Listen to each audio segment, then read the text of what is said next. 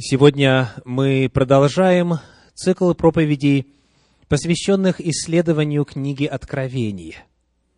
Речь пойдет о послании очередной из семи церквей, которые находились в Малой Асии. Это послание церкви в Фиатирах. И проповедь моя сегодня называется «Откровение Фиатиры». Мы прочитаем во второй главе книги Откровения стихи с 18 по 29. Откровение, вторая глава, стихи с 18 по 29. «И ангелу Фиатирской церкви напиши. Так говорит Сын Божий, у которого очи, как пламень огненный, и ноги подобны Халка Ливану. Знаю твои дела, и любовь, и служение, и веру, и терпение твое, и то, что последние дела твои больше первых. Но имею немного против тебя, потому что ты попускаешь жене Иезавели, называющей себя пророчицею, учить и вводить в заблуждение рабов моих, любодействовать и есть идоложертвенные. Я дал ей время покаяться в любодеянии ее, но она не покаялась. Вот я повергаю ее на одр и любодействующих с нею великую скорбь, если не покаются в делах своих. И детей ее поражу смертью, и уразумеют все церкви, что я есть испытующий сердца и внутренности, и воздам каждому из вас по делам вашим. Вам же и прочим находящимся в Фиатире, которые не держат всего учения и которые не знают так называемых глубин сатанинских, сказываю, что не наложу на вас иного бремени, только то, что имеете, держите, пока приду. Кто побеждает и соблюдает дела мои до конца, тому дам власть над язычниками, и будет пасти их жезлом железным, как сосуды глиняные они сокрушатся, как и я получил власть от Отца моего, и дам ему звезду утреннюю, имеющий ухо слышать, да слышит, что Дух говорит церквам. Эту весть мы будем исследовать в трех измерениях. Историческое, пророческое и духовное. Что известно о городе Фиатира и о церкви, которая была создана там? Во-первых, в историческом плане. Город Фиатира находился на расстоянии 64 километров на юго-восток от Пергама, того города, весть, куда мы изучали в минувшую субботу. Если вы помните, тот, кто должен был донести весть до семи церквей, делал это по кругу.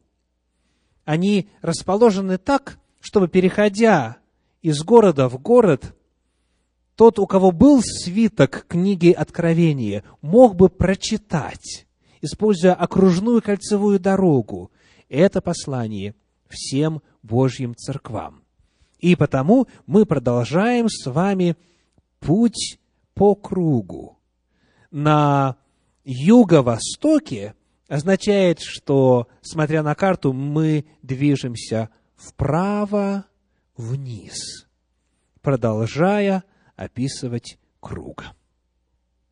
Город Фиатиры был довольно незначительным городом в Римской империи, что касается его архитектуры, искусства, науки или же религии, но он был известен чем-то иным.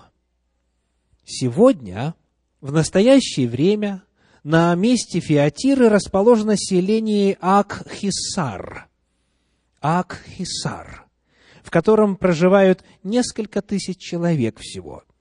В основном греки, армяне и турки, пишет исследователь Алексей Апарин в книге «История рабства», археологическое исследование книги «Откровение». То есть и сегодня этот город довольно незаметный. А вот в ту эпоху, в эпоху первого века, когда писал Иоанн Богослов, этот город занимался следующим. Помните ли вы чем? Где еще в Священном Писании используется слово «фиатира»? Что мы узнаем об этом городе непосредственно из Священного Писания? Мы встречаем упоминание о Фиатире в книге «Деяния апостолов» в 16 главе, в стихах 14 и 15. Деяния апостолов, 16 глава, стихи 14 и 15. «И одна женщина из города Фиатир именем Лидия, торговавшая багреницею, чтущая Бога, слушала. И Господь отверз сердце ее внимать тому, что говорил Павел. Когда же крестилась она и домашние ее, то просила нас, говоря, «Если вы признали меня верной Господу, то войдите в дом мой и живите у меня». И убедила нас. Мы находим, что Лидия, женщина, жившая в Фиатире, торговала багреницею. И в действительности из истории мы знаем о довольно высоком уровне развития текстильной промышленности в этом городе. Как пишет в своем комментарии на книгу Откровения архимандрит Иоаннуарий, этот город был знаменит не своими языческими культами, а тем, что это был город многочисленных ремесел. Производство шерстяной и льняной ткани, обуви, красок. Там были кожевенные мастерские, кузницы и так далее. Ремесленники объединялись в гильдии, которые находились под покровительством тех или иных языческих богов. Большое место в общественной жизни населения поэтому занимали профессиональные празднества, посвященные богам-покровителям. Эти праздники проходили часто при храмах и сопровождались пирами в храмовых трапезных, где участники вкушали идоложертвенное мясо. Отказ от участия в профессиональных религиозных церемониях и пирах рассматривался как неуважение к обществу. Христианам, которые не желали принимать участие в языческих праздниках, грозил бойкот и невозможность заниматься своим ремеслом. Вот эти профессиональные гильдии, они были сродни современным профсоюзам. Всякий, кто состоит в профсоюзе, обязан отвечать определенным требованиям профсоюза. Здесь же требованием было то, что необходимо было посещать официальные собрания профсоюзов. Они же по своей природе были языческими. Необходимо было вкушать идоложертвенное. Потому выбор стоял перед христианами, жившими в том городе. Чтобы выжить, чтобы иметь возможность осуществлять свою профессиональную деятельность, чтобы иметь какое-то ремесло, необходимо было быть частью той финансовой структуры – необходимо было принадлежать к ремесленнической гильдии. И вот здесь появилась беда. К сожалению, как мы узнаем из второй главы книги Откровения, очень многие члены церкви Феатире стали отступниками. Посмотрим, что написано во второй главе книги Откровения в 24 стихе. Откровение 2, 24 вам же и прочим, находящимся в Феатире, которые не держат сего учения и которые не знают так называемых глубин сатанинских, сказываю. Здесь есть упоминание о так называемых прочих.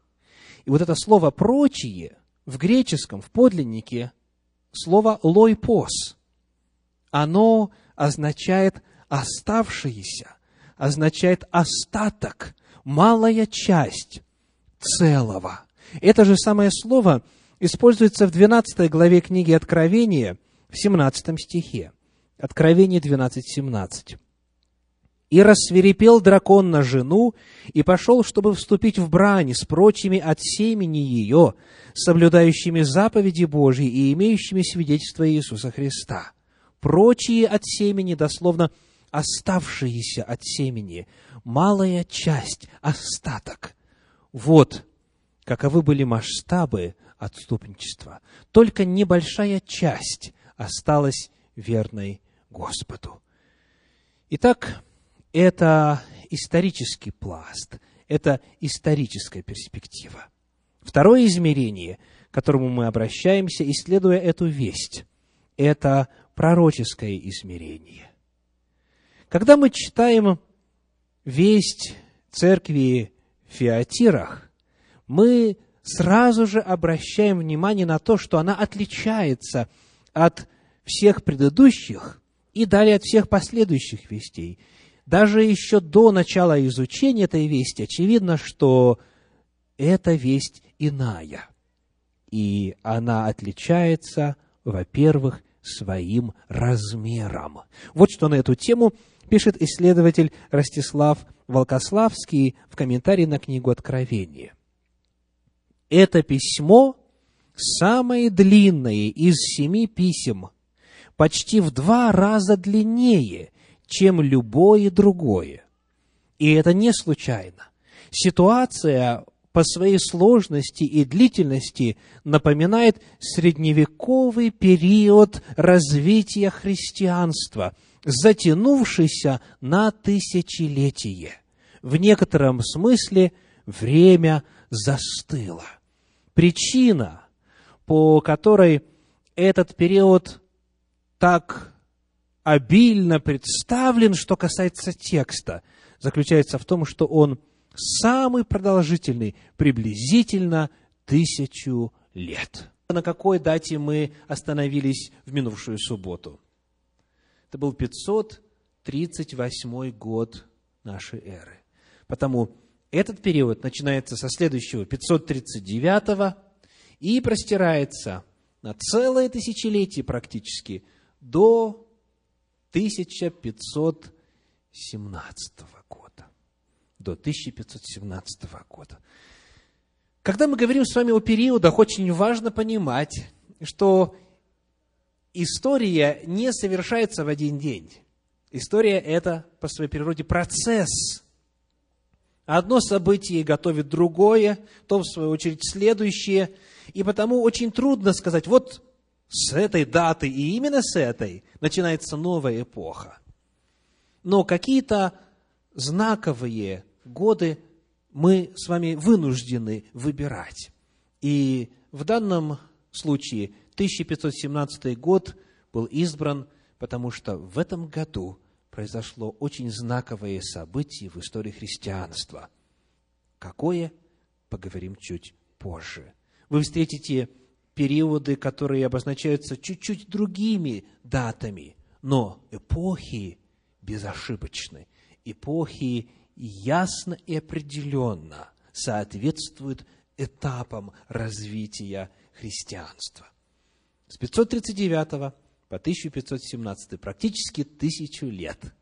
Потому весть такая длинная. Говоря о пророческом измерении вести Феатире, мы обращаем сразу же внимание на одну личность, которая упоминается. Помните ли вы, какая личность упоминалась в предыдущем периоде, в Пергамском? Валаам, который послужил прообразом того, что будет происходить в истории христианской церкви на протяжении пергамского периода – а здесь перед нами еще одна личность. Как ее звать? Иезавель. Потому для того, чтобы уразуметь, что именно здесь представлено, какие именно пророчества описаны, давайте вспомним, кем была эта женщина. Книга царств, третья книга царств, 16 глава, стихи с 31 по 33. Третье царство, 16 глава, стихи с 31 по 33. Мало было для него, то есть для Ахава, израильского царя, мало было для него впадать в грехи Иераваама, сына Наватова. Он взял себе в жену Иезавель, дочь Евваала, царя Сидонского, и стал служить Ваалу и поклоняться ему. И построил он Ваалу жертвенник в капище Ваала, который построил в Фамарии. И сделал Ахав Дубраву, и более всех царей израильских, которые были прежде него, Ахав делал то, что раздражает Господа Бога Израилева.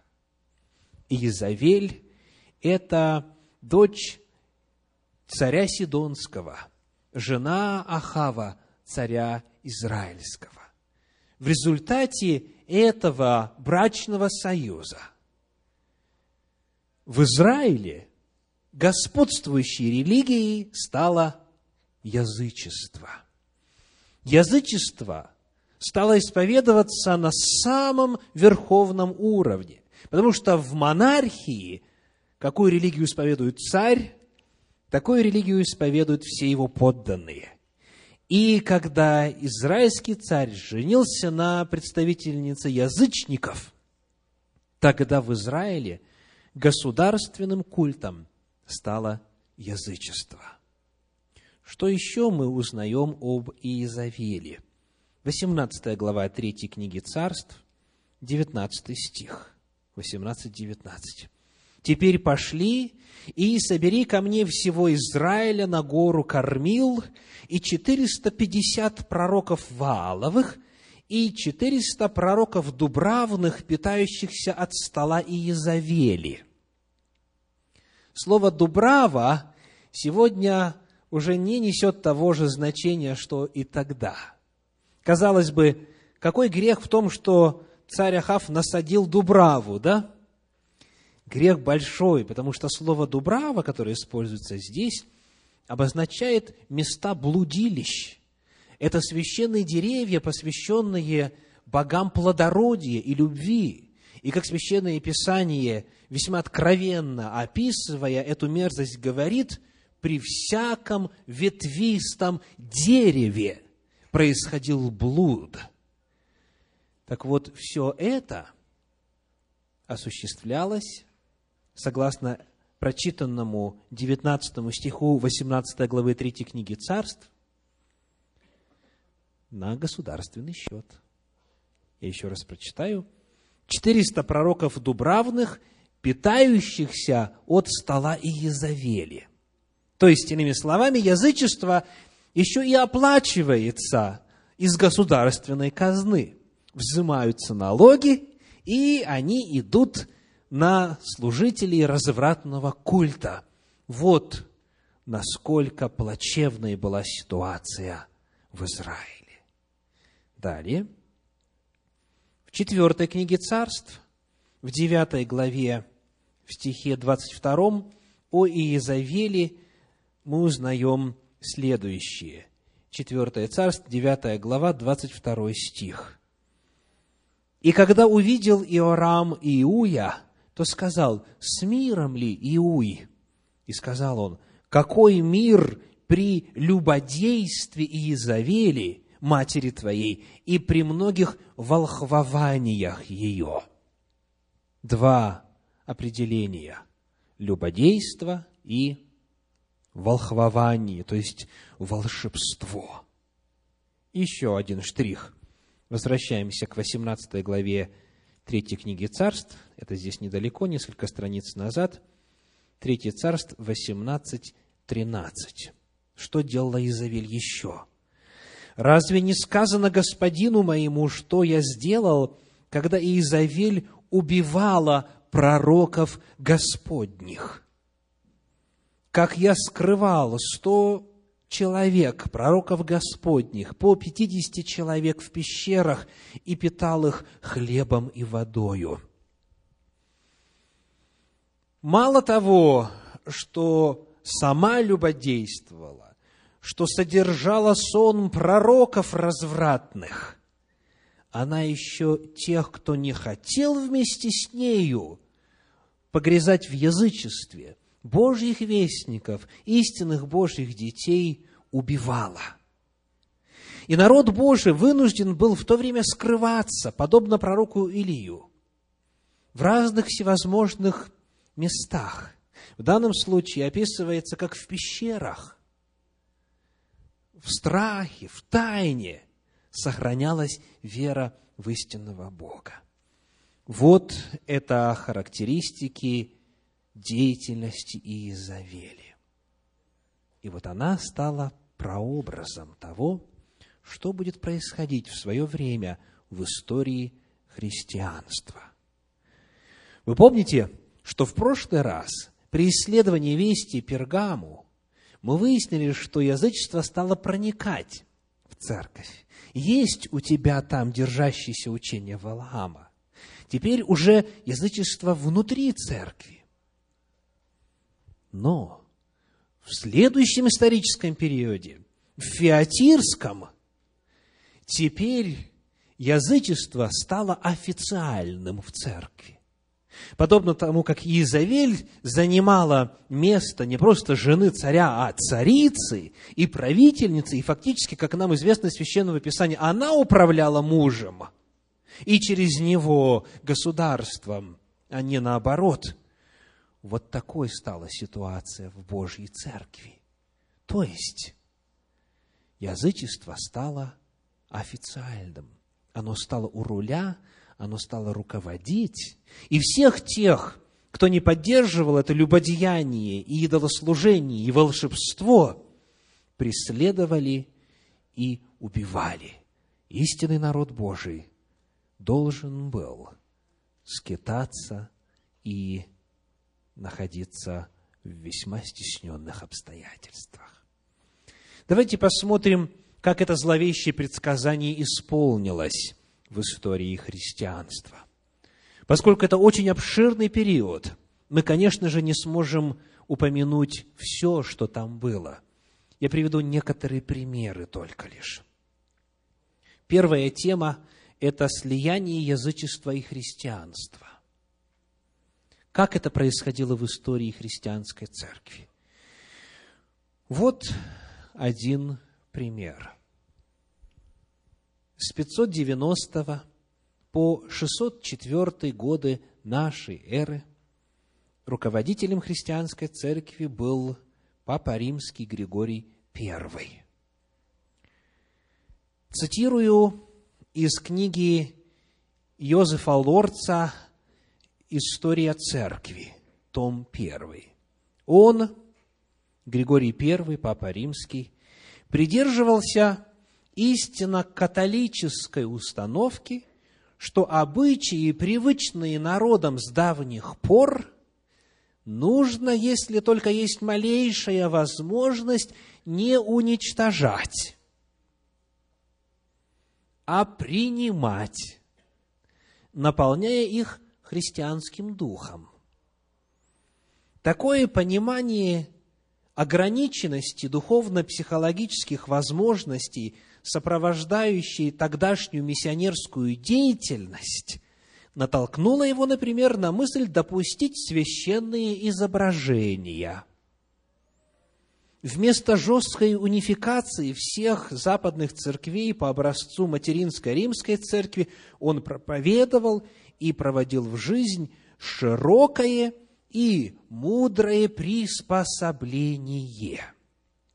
Еще один исследователь, Михаил Паснов, в книге «История христианской церкви» пишет об этом так. По его указанию, не были разрушены языческие храмы, но превращены в христианские церкви. Обеды из жертвенного мяса не были запрещены, но удержались как трапезы благодарения. Некоторым недозволенным самим по себе обычаям дано было христианское значение. И так далее. Официально от руководителей христианской церкви в тот период постулировалось приспособление христианства к язычеству. И примеров великое множество. Если раньше угроза была извне, помните, Валаам это не представитель народа Божия, он дал совет, как народ Божий склонить к греху, то здесь уже жена Иезавель, она замужем за царем народа Божия. То есть она теперь является не только частью, но и возглавляет народ Божий. Вот на каком уровне стало осуществляться язычество в христианстве. Еще один мотив, который мы находим в жизнеописании Изавели, это политическая власть представителей религиозных направлений. Политическая власть. В свое время, в середине VI века нашей эры, император Восточной Римской империи с центром Византии по имени Юстиниан – кодифицирует все законы Римской империи, начиная со второго века нашей эры. Со второго века и до его дней. И он издает так называемый кодекс Юстиниана. Он каталогизирует, видоизменяет, добавляет новые законы и таким образом создает легальную базу для общества Римской империи. И вот что интересно в этом кодексе Юстиниана. Я цитирую по книге Успенского «История Византии», том 1. Важнейшая же для нас сторона этого закона о городовом устройстве и о правах римского епископа и духовенства – важнейшим лицом в городе, влияние которого простиралось на управление, суд и полицию, был городской епископ. Давайте еще раз повторю. Важнейшим лицом в городе, влияние которого простиралось на управление, суд и полицию, был городской епископ. Святейший епископ города – избирает городских правителей. По истечении каждого года святой епископ с пятью почетнейшими гражданами требует отчета от этих администраторов, то есть под ближайший надзор местного епископа поставлены были администрация и доходы городов. Ему же подлежит надзор и за нравственностью населения – Излишне говорить, что Юстиниан дал епископам небывалые полномочия, что его закон пролагал епископам широкую дорогу к светской власти. Потому, если у духовного лица появляется политическая власть, а нравственные представления и богословие, и вероучение этого епископа уже отравлено язычеством, что происходит с истинными детьми Божьими?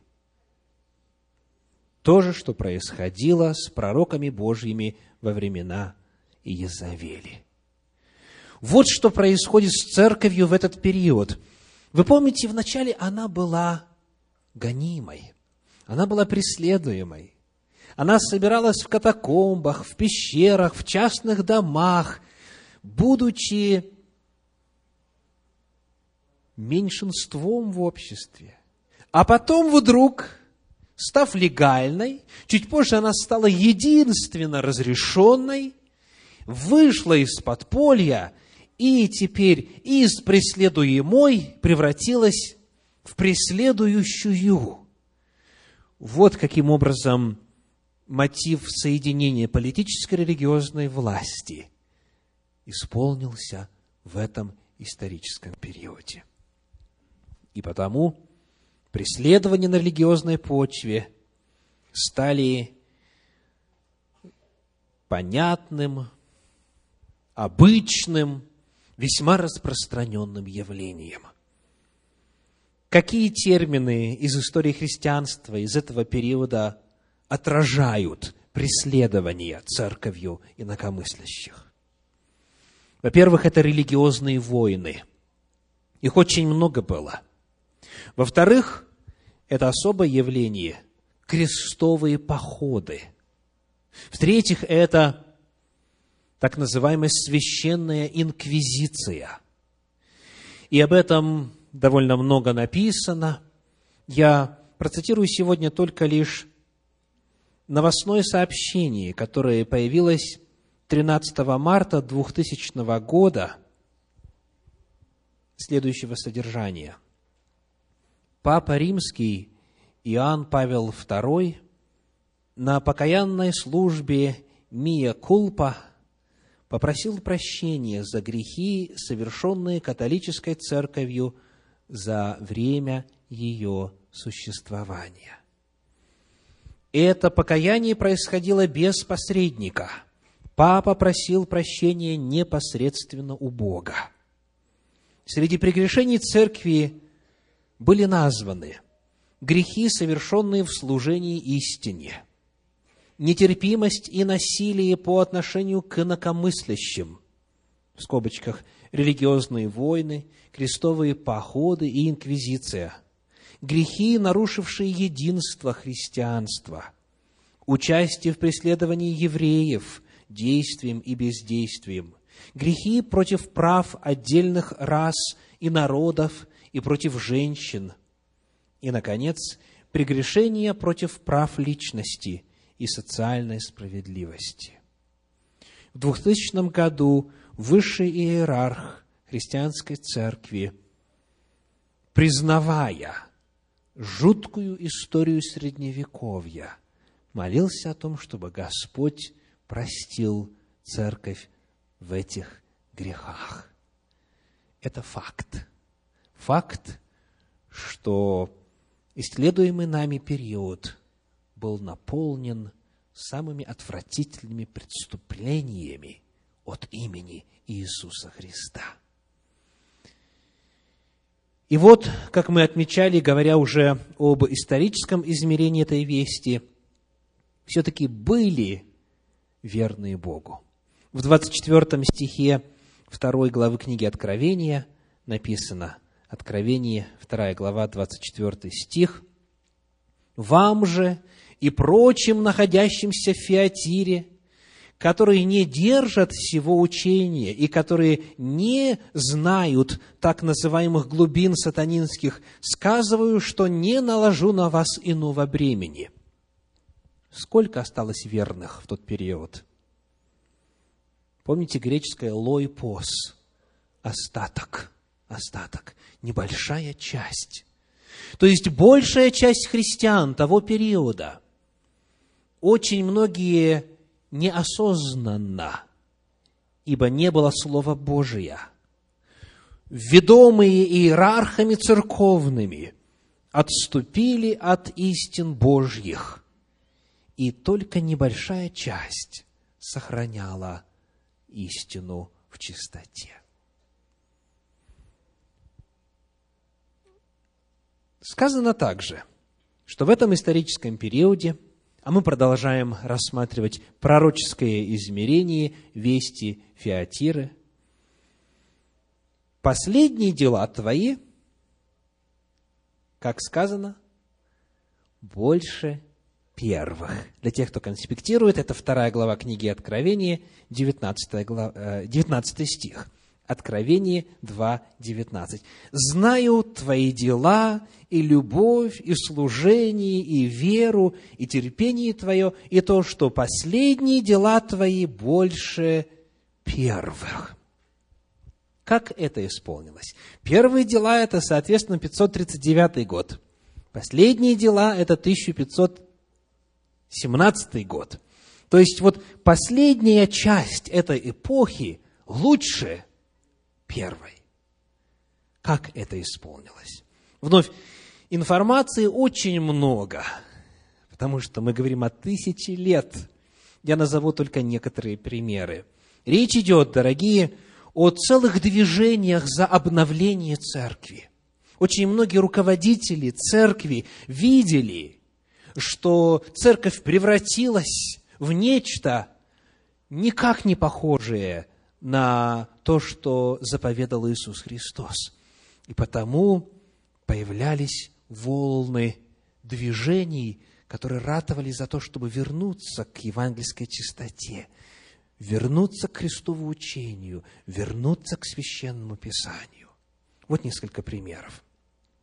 В XII веке на юге Франции, в городе Лионе, купец по имени Питер Вальдо нанял двух католических священников для перевода Нового Завета и Псалтири на простой, понятный язык, местный франко-провансальский диалект. Это был первый французский перевод Библии. Вальда выучил наизусть весь Новый Завет и Псалтирь.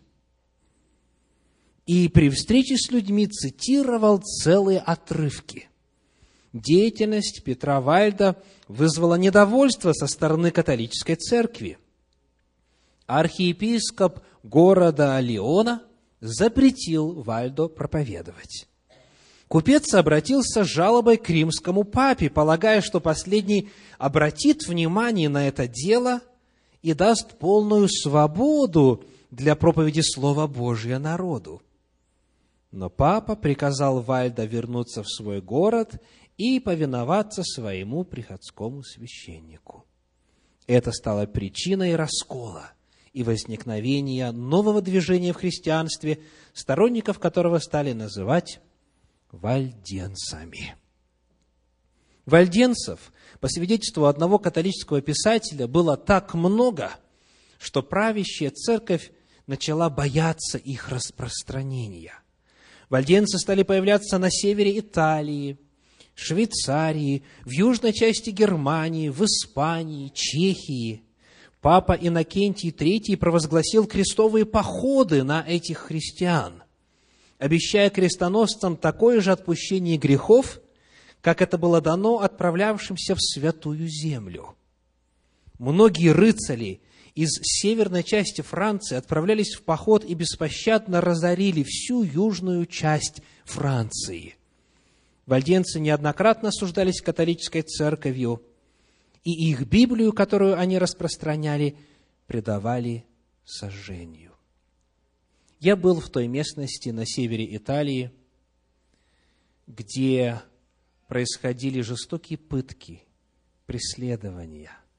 Был в музее вальденцев, видел орудия пыток, иллюстрации, дошедшие до нас – это в действительности страшно. Христиане преследовали христиан. За что? За то, что те желали читать Слово Божье на своем родном понятном языке. За то, что истина евангельской стремились поделиться везде кругом, где только могли это делать. За то, что они зашивали в одежду отрывки из Евангелий, и в тайне, будучи торговцами, давали людям, в которых они видели потенциал и стремление к истине. Вот это один пример. Еще один. Иоанн Уиклиф. Годы жизни с 1324 по 1384. Уиклиф был капелланом при дворе – обучился схоластической философии, гражданскому и церковному праву, выступил против уплаты подати Риму, перевел Библию на английский язык. То есть он был реформатором Англии. Он был предан анафеме. После его смерти его остатки извлечены, преданы сожжению и развеяны. Ян Гус, годы жизни с 1371 по 1415. История его известна даже по советским учебникам. Правда, нам не рассказывали, что же было главной причиной движения гуситов. Ян Гус родился в бедной крестьянской семье. Он поступил в университет в Праге, получил звание бакалавра, стал магистром, затем доктором философии, начал преподавать в этом университете, преподавал богословие, стал деканом, потом ректором университета. В 1400 году он принял сан священника, был духовником королевы Богемии. Ян Гус познакомился с сочинениями Уиклифа, увидел многое, что нуждалось в изменении в церкви, и в результате стал проповедовать. В проповедях, читаемых на чешском языке и собиравших массы народа, он выступал против церковного богатства, призывал лишить церковь собственности, подчинить ее светской власти, осуждал развращенность клира и обличал нравы духовенства, требовал реформы церкви, осуждал торговлю индульгенциями, требовал возврата к принципам раннего христианства. В результате он был сожжен. На том месте, где его сожгли, сейчас стоит скромный монумент, большой камень с табличкой. И раз в год паломники приходят туда. И когда я был на этом месте – как раз это был на следующий день после годовщины его мученической гибели. Все это место было завалено цветами. Это место, где истина Божия в устах Яна Гуса перестала звучать, потому что христиане преследовали христиан. Еще один пример, последний. Мартин Лютер – 31 октября 1517 года Лютер в соответствии с обычаями эпохи повесил для обсуждения и дискуссии 95 своих тезисов на вратах Виттенбергской замковой церкви. Я цитирую по книге Гергея «История папства». Большая часть тезисов рассматривала проблему отпущения грехов – разбирала само это понятие и делала вывод, что даже папа не властен за деньги, без искреннего раскаяния верующих, отпускать ему грехи, отменять наказание за них. Отсюда следовало, что продажа за деньги отпущения грехов противоречит канонам религии. Огромная денежная махинация провалилась, что вызвало ярость церковников – 1517 год – это год, когда Мартин Лютер прибивает свои 95 тезисов, и начинается массовый процесс пересмотра истины Божьей, что в конечном итоге, в отличие от Уиклифа, Иеронима, Яна Гуса и многих других реформаторов, привело таки к отмежеванию от католической церкви. Мартина Лютера поддержали князья Германии, и Германия провозгласила протестантизм. Итак, вот некоторые элементы пророческого измерения этой вести. Почему последние дела больше первых? Потому что представители католической церкви, осознавая нужду в реформации, изучая священное писание – пришли к необходимости возрождения. Реформаторы – это не какие-то аутсайдеры, это не какие-то люди извне, это католики, видные богословы, ученые, священники, которые желали изменить церковь. Поначалу ни у кого из них не было желания создавать свои новые направления в христианстве, новые деноминации, новые конфессии. Нет, они хотели чистоты истины Божьей. И, наконец, последние духовные измерения. В книге Откровения, во второй главе, в 24 стихе упоминаются глубины сатанинские. Откровение, 2 глава, 24 стих. Глубины сатанинские. И глубины сатанинские не познали в тот период только лишь немногие, говорит 24 стих. Даже странно звучит, правда?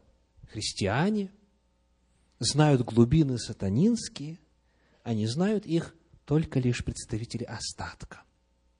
Но, тем не менее, так говорит Священное Писание.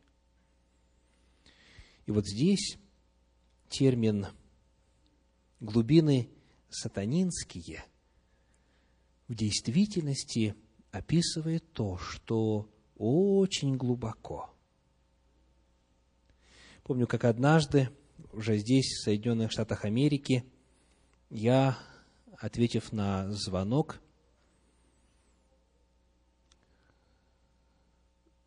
по телефону разговаривал с одним человеком, который предложил мне вступить в тайное общество. И он начал рассказ о том, какими выгодами это сулит.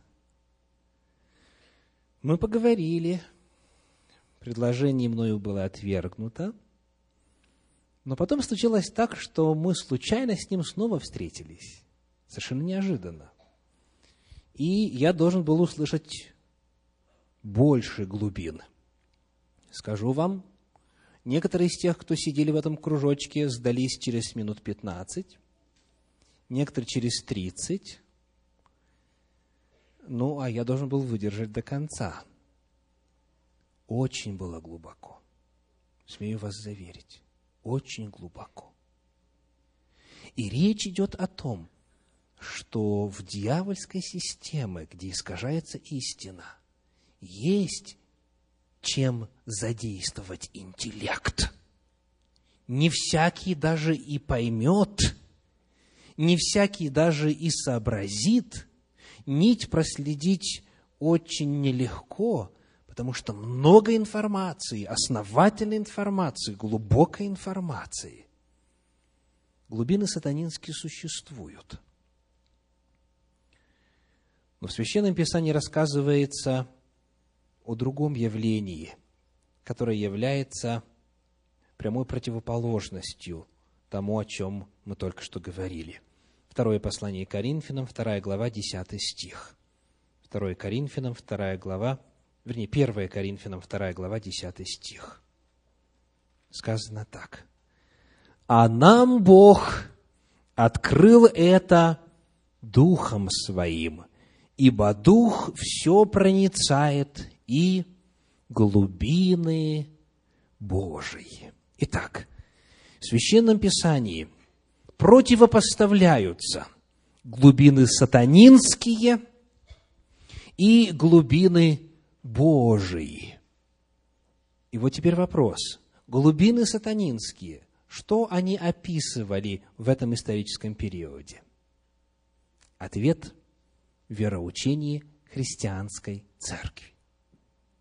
В случае, когда тебе звонит представитель масонской организации, христианин сразу же настораживается, и для него не составляет труда сказать, это не наше, да? Но когда ты читаешь книгу, написанную великим мыслителем, очень хорошо отточенным философским языком, который называется отцом церкви, творившим в этот исторический период, намного сложнее разобраться. Там много глубины. И в действительности – там есть в чем покопаться. Итак, есть глубины сатанинские, есть глубины Божьи. В послании Иакова в 3 главе в стихах с 15 по 17 это противопоставляется так. Иакова 3 глава, стихи с 15 по 17. «Это не есть мудрость, нисходящая свыше, но земная, душевная, бесовская. Итак, какая есть мудрость? Бесовская есть мудрость. Есть мудрость Божья, сходящая свыше, а есть мудрость бесовская. И там глубоко, и там глубоко. Вы помните, одна из причин, по которой Ева соблазнилась и пала жертвой змея, что было? Книга Бытие, 3 глава, 6 стих. «И увидела жена, что дерево вожделенно, потому что дает знание». Человек тянется к знанию. Нехорошо душе без знания, говорит Священное Писание. И дьявол эту тягу использует и создает свое знание, альтернативное знание. Очень продуманное, очень логичное, очень глубокое, философски основательное, но бесовское, дьявольское, сатанинское. Потому Священное Писание нас предостерегает, что глубина, интересность, основательность материала, какого-то труда или какого-то трактата вовсе не является критерием истинности. Тот факт, что в рамках какого-то мировоззрения все логично, еще никак не говорит о том, что мировоззрение правильно. Потому что главный вопрос здесь не насколько-то глубоко, а на чем это строится, на чем это все основано. Соблазн заключается в том, что многие говорят, смотрите, сколько томов написано, сколько книг, какая глубина, какой уровень эрудиции. И в действительности есть что почитать. И слава Богу за то, что в христианстве есть очень много благословенных творений отцов церкви, апологетов, апостольских мужей, учеников апостольских и так далее.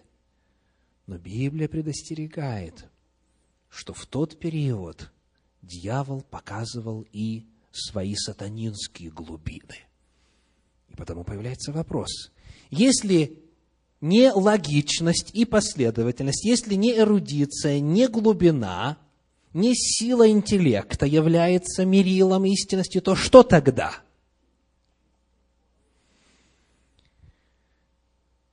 Давайте зададим главный вопрос. Есть глубины сатанинские, а есть глубины Божьи. Кто открывает нам глубины Божьи? Помните? Мы читали с вами 1 Коринфянам, 2 глава, 10 стих. «А нам Бог открыл это Духом Своим, ибо Дух все проницает и глубины Божьи». Как открыл?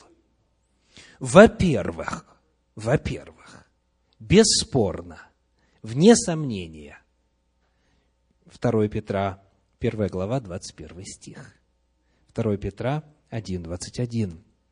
«Ибо никогда пророчество не было произносимо по воле человеческой, но изрекали его святые Божьи человеки, будучи движимы Духом Святым». Говорит 21 стих. А перед этим сказано, «И у нас есть вернейшее пророческое слово». Ибо никогда пророчество в Писании – не было произносимо по воле человеческой.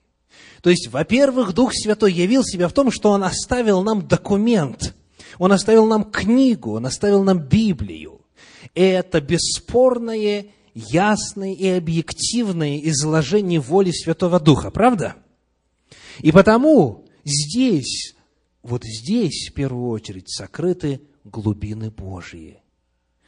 Вы знаете, некоторые атеисты удивляются, говорят, ну какие эти верующие безмозглые существа? Одну Библию, всего 66 книг, всю жизнь читают, читают, исследуют, толкуют, пишут книги и до сих пор не могут понять, о чем идет речь. Сколько можно продолжать изучать одну и ту же самую книгу? Ответ, если бы это была человеческая книга – то все было бы легко. Но это книга Духа Святого, это книга Божья. В ней глубины, глубины Божьи. И потому вот она должна быть основой для всякого, кто хочет жить по воле Божьей, знать Бога, обрести в конечном итоге спасение. Потому сегодня в качестве призыва я хочу напомнить вам то, что записано в 28 стихе 2 главы книги Откровения. Откровение 2 глава, 28 стих. Это обетование. «И дам ему звезду утреннюю». Дам ему звезду утреннюю. О какой звезде идет речь? Где еще используется этот образ? Смотрите, 22 глава книги Откровения, 16 стих. Откровение 22, 16. «Я, Иисус, послал ангела моего засвидетельствовать вам сие в церквах. Я есть корень и потомок Давида, звезда светлая и утренняя». Иисус Христос говорит о себе в качестве звезды именно в контексте Бога духовенного материала. Он, в частности, здесь говорит о книге Откровения – он говорит, я послал ангела моего засвидетельствовать вам сие в церквах. Вот то, что написано в этой книге. Я звезда светлая и утренняя. А во втором послании Петра, в первой главе, в девятнадцатом стихе, об этой звезде сказано так. 2 Петра 1, 19. «И при том мы имеем вернейшее пророческое слово, и вы хорошо делаете, что обращаетесь к Нему, как к светильнику, сияющему в темном месте, доколе не начнет расцветать день и не взойдет утренняя звезда в сердцах ваших. Утренняя звезда обещана тем, кто делает то, к чему призывает апостол Петр, а именно обращается к вернейшему пророческому слову который исследует Писания, который углубляется в них, который знает, что там глубины мудрости Божьей сокрыты, который твердо стоит на основании священного Писания. Вот в сердцах того взойдет звезда утренняя и светлая. Очень много людей веруют в Иисуса Христа. Но на поверку оказывается, что Христос у всех разный. В каком смысле?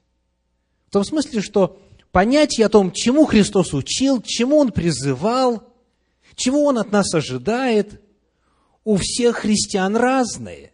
И потому нам необходимо синхронизировать свое понятие, свое представление об этой утренней звезде с тем Христом, который открыт на страницах Священного Писания. Веруешь во Христа – Слава Богу! Но во Христа ли Писаний ты веруешь? Или в какого-то другого, который Библии чужд? Вот главный вопрос. Именно это главная тема, тема отступления от истины Божьей, была болью остатка, болью Иоанна, болью Иисуса Христа, который давал эти пророчества. Я призываю каждого из вас изучать для самого себя. Недостаточно проповедей, недостаточно книг, недостаточно свидетельств со стороны и из уст кого-то. Вы должны лично знать, почему вы верите так-то или так-то. Каждый из нас должен быть в состоянии, как сказано здесь же рядышком в третьей главе, первого послания апостола Петра – 1 Петра 3 глава, 15 стих. «Господа Бога светите в сердцах ваших, будьте всегда готовы всякому требующему у вас отчета вашему повании дать ответ с кротостью и благоговением. Будьте всегда готовы сказать, почему вы верите так или иначе. Есть ли у вас это основание? Не по слухам, не по традиции, не по проповедям, не по каким-то иным причинам, а потому что так говорит Господь. К сожалению, весьма незначительный процент христиан, статистически говоря, изучает Священное Писание лично для себя. Многие продолжают просто следовать тому, чему их учат. И вот это было большой бедой в Средневековье. жить так, как тебя научили. Мы так научены. Важно, чтобы утренняя звезда взошла в сердцах именно на основании изучения Священного Писания. И тогда каждый сможет точно знать, почему он верит так или иначе. Тогда каждый сможет получить эту утреннюю звезду. Я желаю, чтобы именно это произошло в духовном опыте каждого из вас. Аминь.